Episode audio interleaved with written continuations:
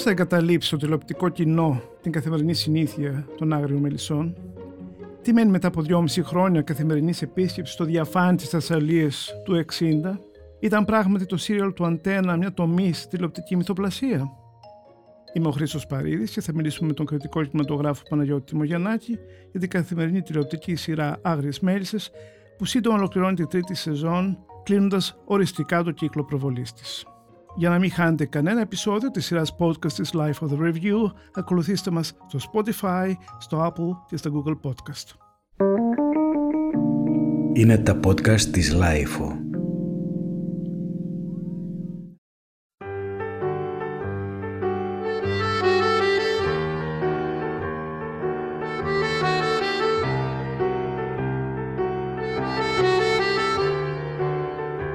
Παναγιώτη, γεια σου. Καλησπέρα. Καλησπέρα. Καλησπέρα. Καλημέρα, ό,τι ώρα θα μας ακούσει ο καθένας. Ναι, δεν έχει σημασία. Εμείς. Έτσι, για όλες τις ευχές. Εμείς σε καλούμε από το στούντιο της LiFO στο σπίτι σου. Ε, πρέπει να το πούμε αυτό γιατί ίσως ε, να μην είναι ο ήχος τόσο ε, κατάλληλος, αλλά θα τα πούμε, ωραία. Λοιπόν, έχω την εντύπωση ότι είσαι από τους πιο πιστούς ε, φαν αυτής της σειράς, των Άγριων Μελισσών. Ε, ναι. από ό,τι βλέπω, έχεις μια πολύ έντονη παρουσία στο, στο Facebook, ε, κάνοντας σχεδόν καθημερινές... Καθημερινή κάνεις, είναι πολύ συγκεκριμένο αυτό. Αυτό ξεκίνησε με την πανδημία. Μάλιστα. Όταν δηλαδή που από τη μια κλεινόμαστε μέσα και από την άλλη είναι που έχουν ξεκινήσει οι άγριες μέλισσες κάποιο καιρό πριν ναι. και εκεί απάνω είδα ότι ο κόσμος είχε μια ανάγκη έτσι επικοινωνίας αυτό το πρώτο καιρό που συνέβαινε ήταν πολύ δύσκολο και αποφάσισα τότε ας πούμε επειδή το παρακολουθούσα και εγώ στενά να αρχίσω να το κάνω σαν καθημερινό διάλογο επικοινωνίας. Με αποτέλεσμα να καθιερωθεί αυτό το πράγμα. Ε, και όταν μετά τα πράγματα κάπως ίσιοσαν, λέμε τώρα, εν πάση περιπτώσει δεν έχουμε εγκλισμό, να μην το διακόψω, να ολοκληρωθεί μαζί με το σύριαλ και μετά να μην ξανακάνω κάτι τέτοιο, γιατί είναι και χρονοβόρο, είναι και όλα αυτά. Αλλά το συγκεκριμένο με ενδιέφερε, δηλαδή εξακολουθώ και το κάνω με κέφι. Ναι. Γιατί το είδα από μια άλλη σκοπιά. Τι εννοείς το είδες από μια άλλη σκοπιά, Το είδες εννοείς ε, πιο επαγγελματικά, αποφάσεις; Ναι, ναι, ναι, το είδα κινηματογραφικά, το είδα μέσα από κανόνες που διαπίστωσα ότι ισχύουν. Ε, ενώ στο κινηματογράφο είναι άγνωστες λέξεις, στον ελληνικό μιλάω. Είδα επίσης ε, ο πρώτος λόγος που με κράτησε στο Σύριαν, από το πρώτο και επεισόδιο που το είδα συμπτωματικά, γιατί ειδικά καθημερινή σειρά δεν έβλεπα εγώ. Ναι παρά μόνο αποσπασματικά αντίχειρε και δεν είχα και την καλύτερη γνώμη. Εννοείται, είδα εδώ κάτι άλλο. Και σίγουρα αυτό που κάνανε οι άγριες μέλισσες είναι ότι άλλαξαν το χάρτη της ελληνικής μυθοπλασίας και της ελληνικής σειράς. Και όταν λέω ελληνική μυθοπλασία, εννοώ ότι πρόκειται για σενάριο original, δεν είναι από κάποιο βιβλίο, γιατί και στο παρελθόν έχουν γίνει κάποιες καλές σειρές, αλλά ήταν από βιβλία. Ναι, βασιζόντουσαν σε μυθιστορήματα σημαντικά. Ναι, όντως. Έτσι είναι. Ναι. Λοιπόν, ε, αυτό είναι το ένα. Το δεύτερο είναι ότι είναι original σενάριο και ελληνικό. Δηλαδή από Έλληνες συγγραφείς που ψάχνονται σεναριακά.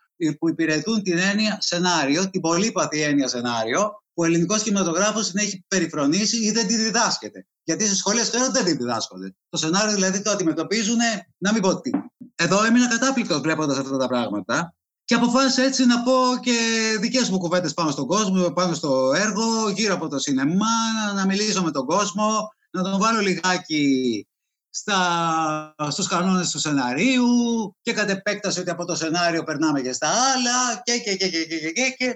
Δημιουργήθηκε ένα ταραβέρι ας πούμε με τον κόσμο, με τους ακροατές, με τους αναγνώστες, με ό,τι θέλεις πες που πραγματικά με ευχαρίστησε. Ε, εδώ να πούμε βέβαια το βασικότερο δηλαδή ότι το σενάριο το υπογράφουν κυρίως δύο άνθρωποι. Η Μελίνα Τσαπάνη και ο Πέτρος ε, Καλκόβαλης. Καλκόβαλης, ναι. Ε... Αλλά υπάρχουν και επιγραφείς επεισοδίων που είναι δύο και εναλλάσσονται και επίσης υπάρχει και ένα πέμπτο άτομο που κάνει τη λεγόμενη σκαλέτα. Για, τε, για καθημερινή σειρά και τέτοια διάρκεια, μια μισή ώρα επεισόδιο κάθε μέρα. Ε, είναι λίγοι και καταφέρνουν ένα θαύμα. Καταφέρνουν ένα θαύμα. Το άλλο στοιχείο που ήθελα να πω, ε, που με τράβηξε, είναι ε, όχι απλώς ότι είναι original ελληνικό, είναι ότι δεν έχει αγορασμένη πατέντα. Ναι. Ακόμα και τη ΣΕΡΤ, τα σύριαλ, είναι από κάποιες πατέντες που τις έχουν αγοράσει από διάφορες χώρες. Ναι. Εδώ λοιπόν είδαμε Έλληνες συγγραφείς σε καθημερινή ελληνική σειρά και με μια άλλη αντιμετώπιση του θέματος που πραγματικά ανέβασε τον πύχη πάρα πολύ ψηλά. Και άνοιξε τον δρόμο μετά για να βγουν και άλλα. Στο δεύτερο χρόνο, τρίτο ξέρω εγώ. Ναι. Η, η αλήθεια είναι Αυτή είναι η λοιπόν... βάση μου, ναι, αυτή είναι η βάση μου, η δική μου. Πες Ναι, μου εσύ. ναι, όχι, η αλήθεια είναι ότι όντως η μεγάλη α, κατάκτηση αυτής της σειράς είναι το σενάριο που έχει απίστευτες α, ανατροπές, ε, εκπλήξεις, ε, σε πάει σε, ε, ε, ενδεχομένως κάποιες στιγμές σε κάποιες ακραίες καταστάσεις. Ε, ε, Ε, κοίταξε, χρειάζονται και ακραίες καταστάσεις. Δράμα είναι, πρέπει να δονηθούμε. ναι, να βέβαια. είναι large than life. Είναι και ο ορισμός του δράματος. Ναι. Κάποια πράγματα βέβαια ε, ε, ενδεχομένως να είναι λίγο ανεδαφικά, αλλά τηλεόραση είναι, πρέπει να κερδίσεις την προσοχή ενός ολόκληρου κοινού εκεί έξω. Καταλαβαίνω ότι θα συνέβαιναν και πράγματα λίγο ε, αλόκοτα. Σίγουρα είναι μια σειρά που υποτίθεται ότι διαδραματίζεται σε ένα χωριό που ξεκινάει το 59. Ε, δεν- αυτό, ναι. ναι, δεν είναι.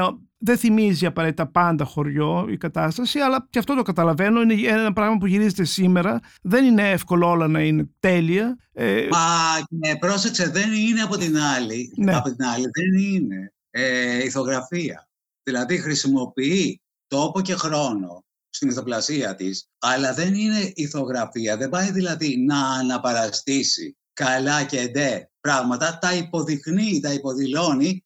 Το ζητούμενό της είναι άλλο, έτσι. Και είναι η πλοκή της, η υπόθεσή της, οι χαρακτήρες της, οι οποίοι είναι αυτοί που μπορούν και το σηκώνουν και το κρατάνε τρία χρόνια, γιατί είναι τόσο επιδεξιαγραμμένοι, ώστε να μπορούν να ανοίγουν τόσο πλούσιοι με τόσες αντιφάσεις δικές τους ο, με τον εαυτό τους, ώστε μπορούν να ανοίγουν πόρτες για, να, για διαπλάτηση της ιστορίας.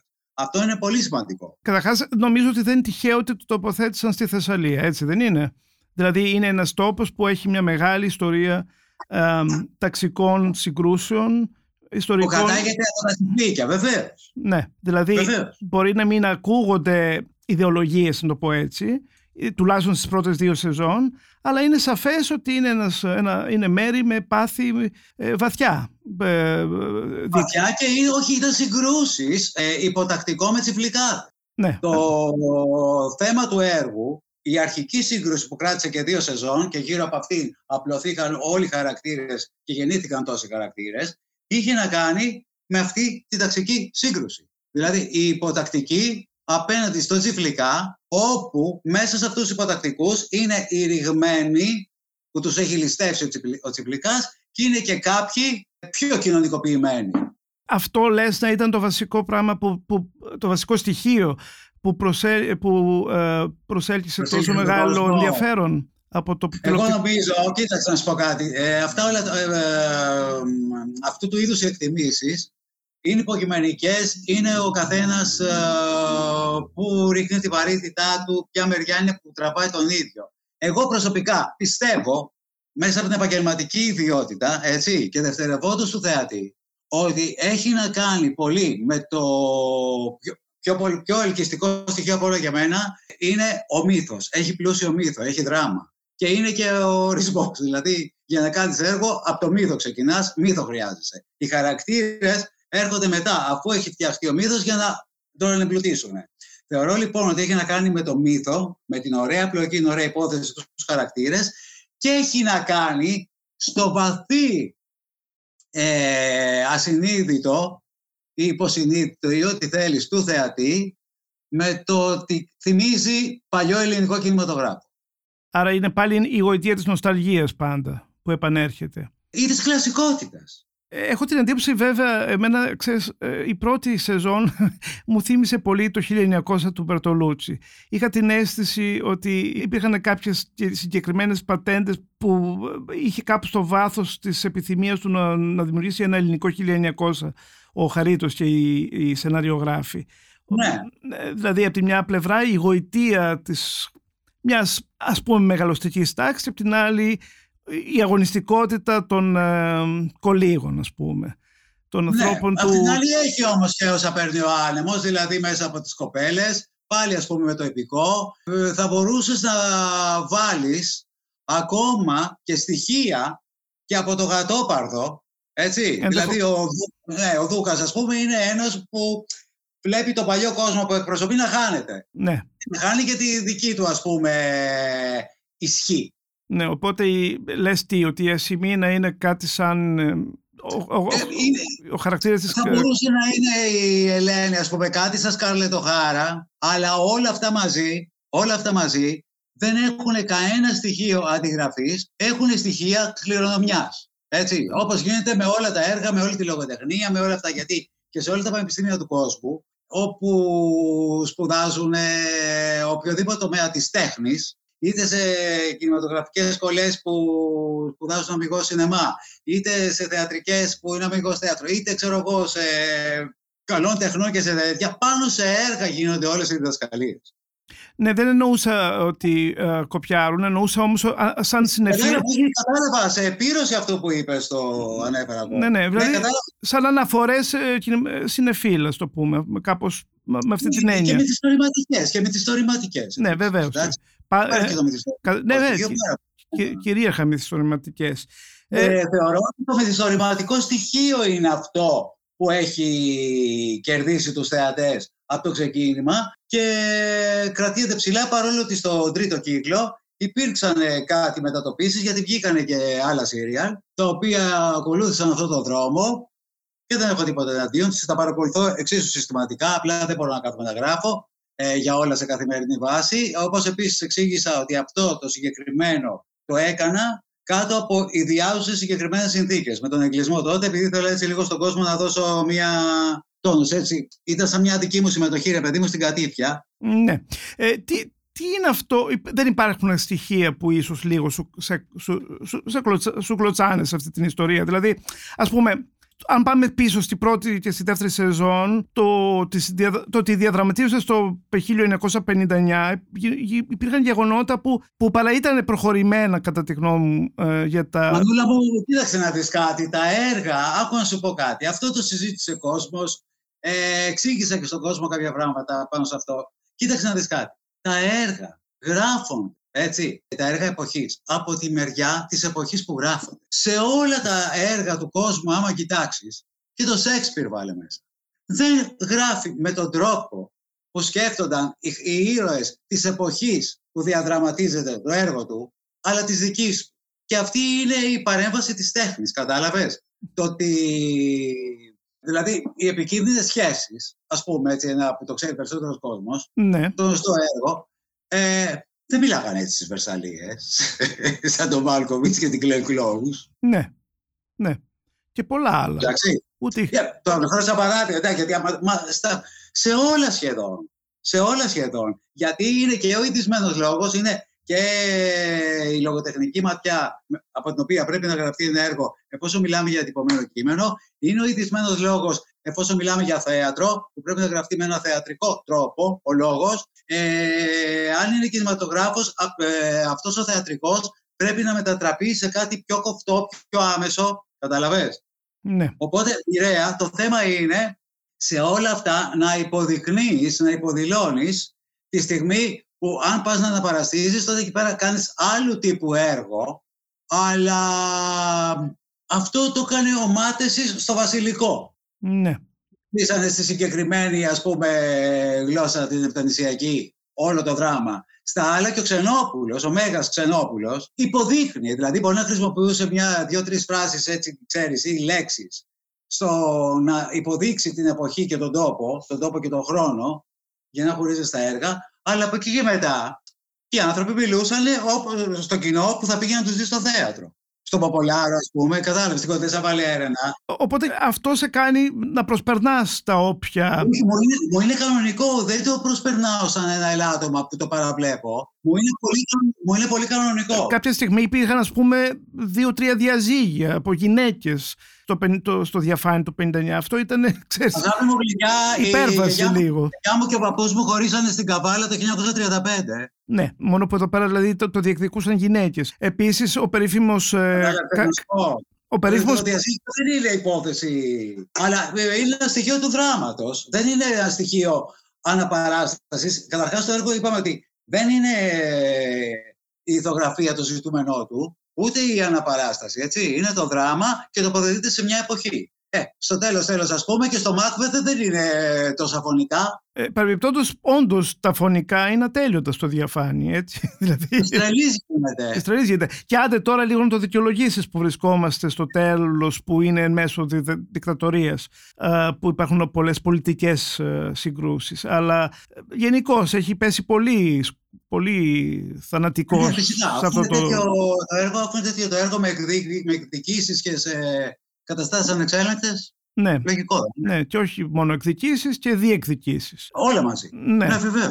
Ε, επίσης ένα χαρακτηριστικό που βέβαια το καταλαβαίνω σε μια καθημερινή τηλεοπτική σειρά να συμβαίνει πολλοί χαρακτήρες ξεκίνησαν αλλιώς και προφανώς λόγω της επιτυχίας και της που είχαν στο κοινό άλλαξαν. Αυτό όμως, αυτό όμως βεβαίως που ε, ισχύει που λες, αλλά και αυτό είναι στα θετικά, είναι αυτά που πιστώνουν. Δηλαδή, ας, ας πούμε, δεν, δεν είναι λίγο παράξενο ότι σε αυτή την οικογένεια, την περίφημη των Σεβαστών, το που είναι ο δύο άνθρωποι με ένστικτα αρκετά αιμοβόρικα, έτσι, ο Δούκας και η Μεσίνη. Ε, τα, τα παιδιά τους είναι... Τα... έτσι, και στους αδερφούς Καραμαζόφιλ. Πρόσεξε, τα παιδιά τους αυτή τη στιγμή είναι χαρακτήρες ε, ε, σχεδόν, όχι απλώς θετικοί, είναι πιο, πιο μπροστά και από τους συγχωριανούς τους. Δηλαδή... Όχι, ε, ε, όχι, ναι, δεν γίνανε όμως απότομα. Ναι. Οι διαδικασίες από τις οποίες έχουν περάσει για να γίνουν συνειδητά κάποια πράγματα και να πληρώσουν τα μερτικά τους και οι ίδιοι και μάλιστα σε κάποιες περιπτώσεις και παραπάνω και από αυτά που τους αναλογούσαν ώστε να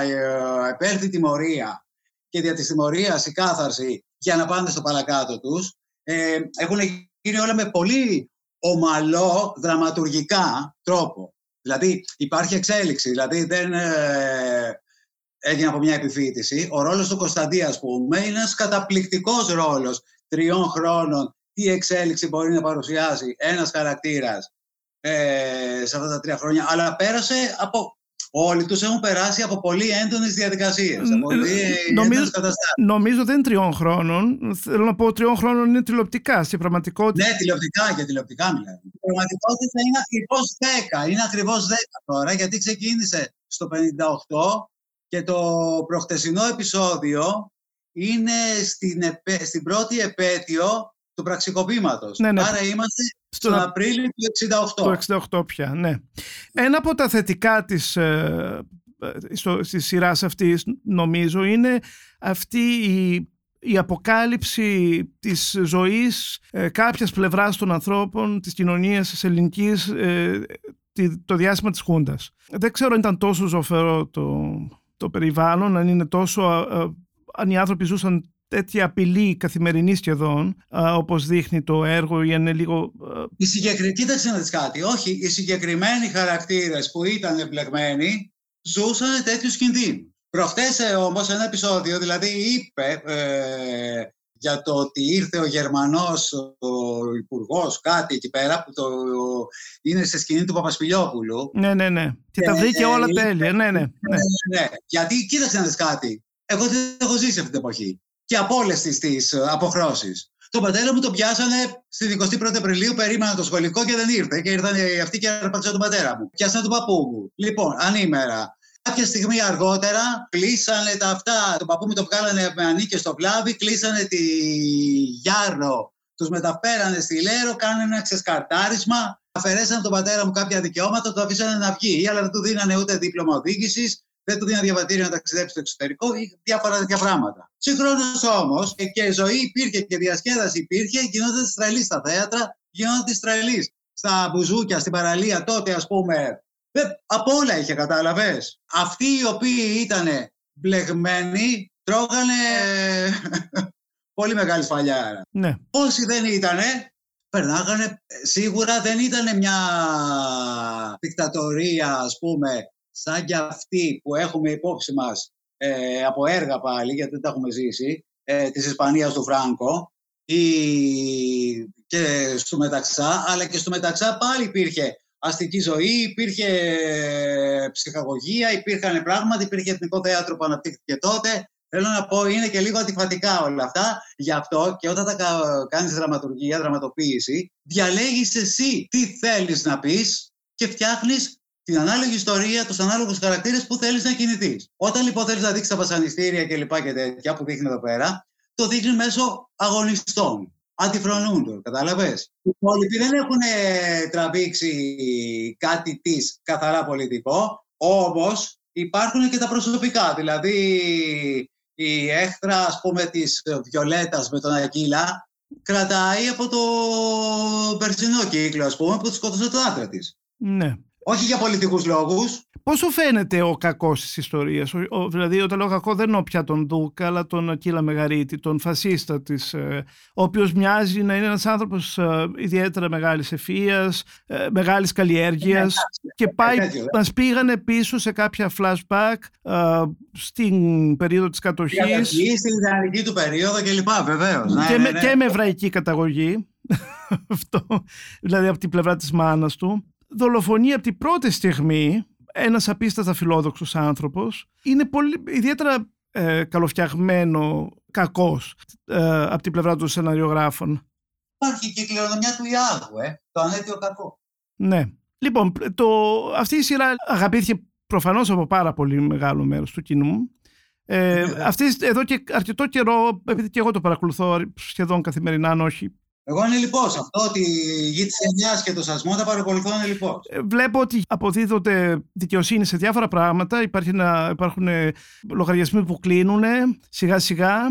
Ε, Και ιστορία... άλλοι που καθυστερούν, και άλλοι που καθυστερούν. Ε, επειδή, αν θες να πούμε για κάποια αρνητικά, που εγώ δεν έχω επί του συνόλου, έχω όμως τρία σημεία που θέλω να τα πω. Να τα ακούσουμε. Και αυτά θεωρώ ότι είναι τα αρνητικά του. Για- Το ένα, το, το απαράδεκτο για μένα, και το έχω γράψει, καθοριστικά απαράδεκτο, γιατί όλα και τα άλλα δύο που θα σου πω στη συνέχεια δεν τα θεωρώ τόσο σημαντικά, αλλά για να πούμε και κάτι έτσι, ξέρεις, κριτικής διάθεσης. Το απαράδεκτο είναι που απουσιάζει το τσιγάρο. Και αυτό είναι λογοκρισία ή αυτολογοκρισία ή δεν ξέρω τι άλλο είναι, διότι στην Ελλάδα του 58, 68, ε, να μην υπάρχει ένας επί τρία χρόνια ένας χαρακτήρας με τσιγάρος σε ένα καφενείο όπου τα τασάκια στο ντεκόρ τα βάλανε ύστερα από διάφορα πράγματα που είχα γράψει και λοιπά στο, τε- ουσιαστικά στον τρίτο χρόνο. Ναι, αλλά Παναγιώτη μου, εσύ ο ίδιος είπες ότι τα έργα ε, γράφονται με το βλέμμα της εποχής μας. Άρα το. Α, περίμενε, περίμενε. με το βλέμμα της, με το βλέμμα- Κάτσε, κάτσε, κάτσε, κάτσε. Με το βλέμμα της εποχής, με το πώς θα δεν τα πει. Όταν όμως έχεις ένα έργο εποχής που πρέπει να δείξεις,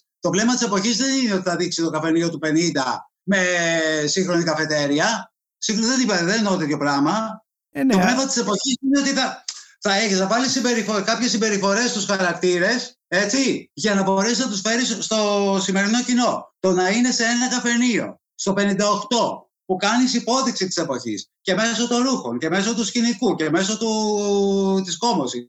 Και δεν υπάρχει ούτε ένα τασάκι για να καπνίζουν, αυτό το θεωρώ απαράδεκτο. Και αυτό είναι μια λογοκρισία η οποία συμβαίνει σε όλη την ελληνική τηλεόραση σε όλα τα σύρια με μόνη εξαίρεση και πραγματικά τη βγάζω το καπέλο και έχω μείνει κατάπληκτος την ΕΡ, η οποία τους έχει βάλει τα γυαλιά. Στη μεντούρδα της μαμάς, όταν είναι να καπνίσουν, καπνίζουν. Και δεν μιλάω για τους μπάφους όταν κάνει Μαριλού, ε, που είναι και κωμικό με τους μπάφους. Έχει δείξει σκηνές που καπνίζουν κανονικά τσιγάρα γιατί υπάρχει κάποιος λόγος. Επίσης το κάνανε στο, στα καλύτερα χρόνια που και εκεί πέρα στο καφενείο ε, στις σκηνές του καφενείου, στο πρώτο χρόνο, ας πούμε, δεν άναβε κανένα τσιγάρο. Όμως, τη βραδιά του Πολυτεχνείου, που είχε χάσει το γιο του και δεν ήξερε που βρίσκεται ο πατέρας, εντάξει, ε, και έμεινε στο ξημέρωμα, το ξημέρωμα άναψε τσιγάρο. Μάλιστα. Θέλω να πω, υπήρξε μια σκηνή. Εδώ πέρα, αυτό λείπει εντελώς. Αυτό εγώ το θεωρώ απαράδεκτο. Ναι, Γιατί αλλά, υπάρχει ναι, αλλά σύμβαση- υπάρχει, υπάρχει καπνοβιομηχανία όμως.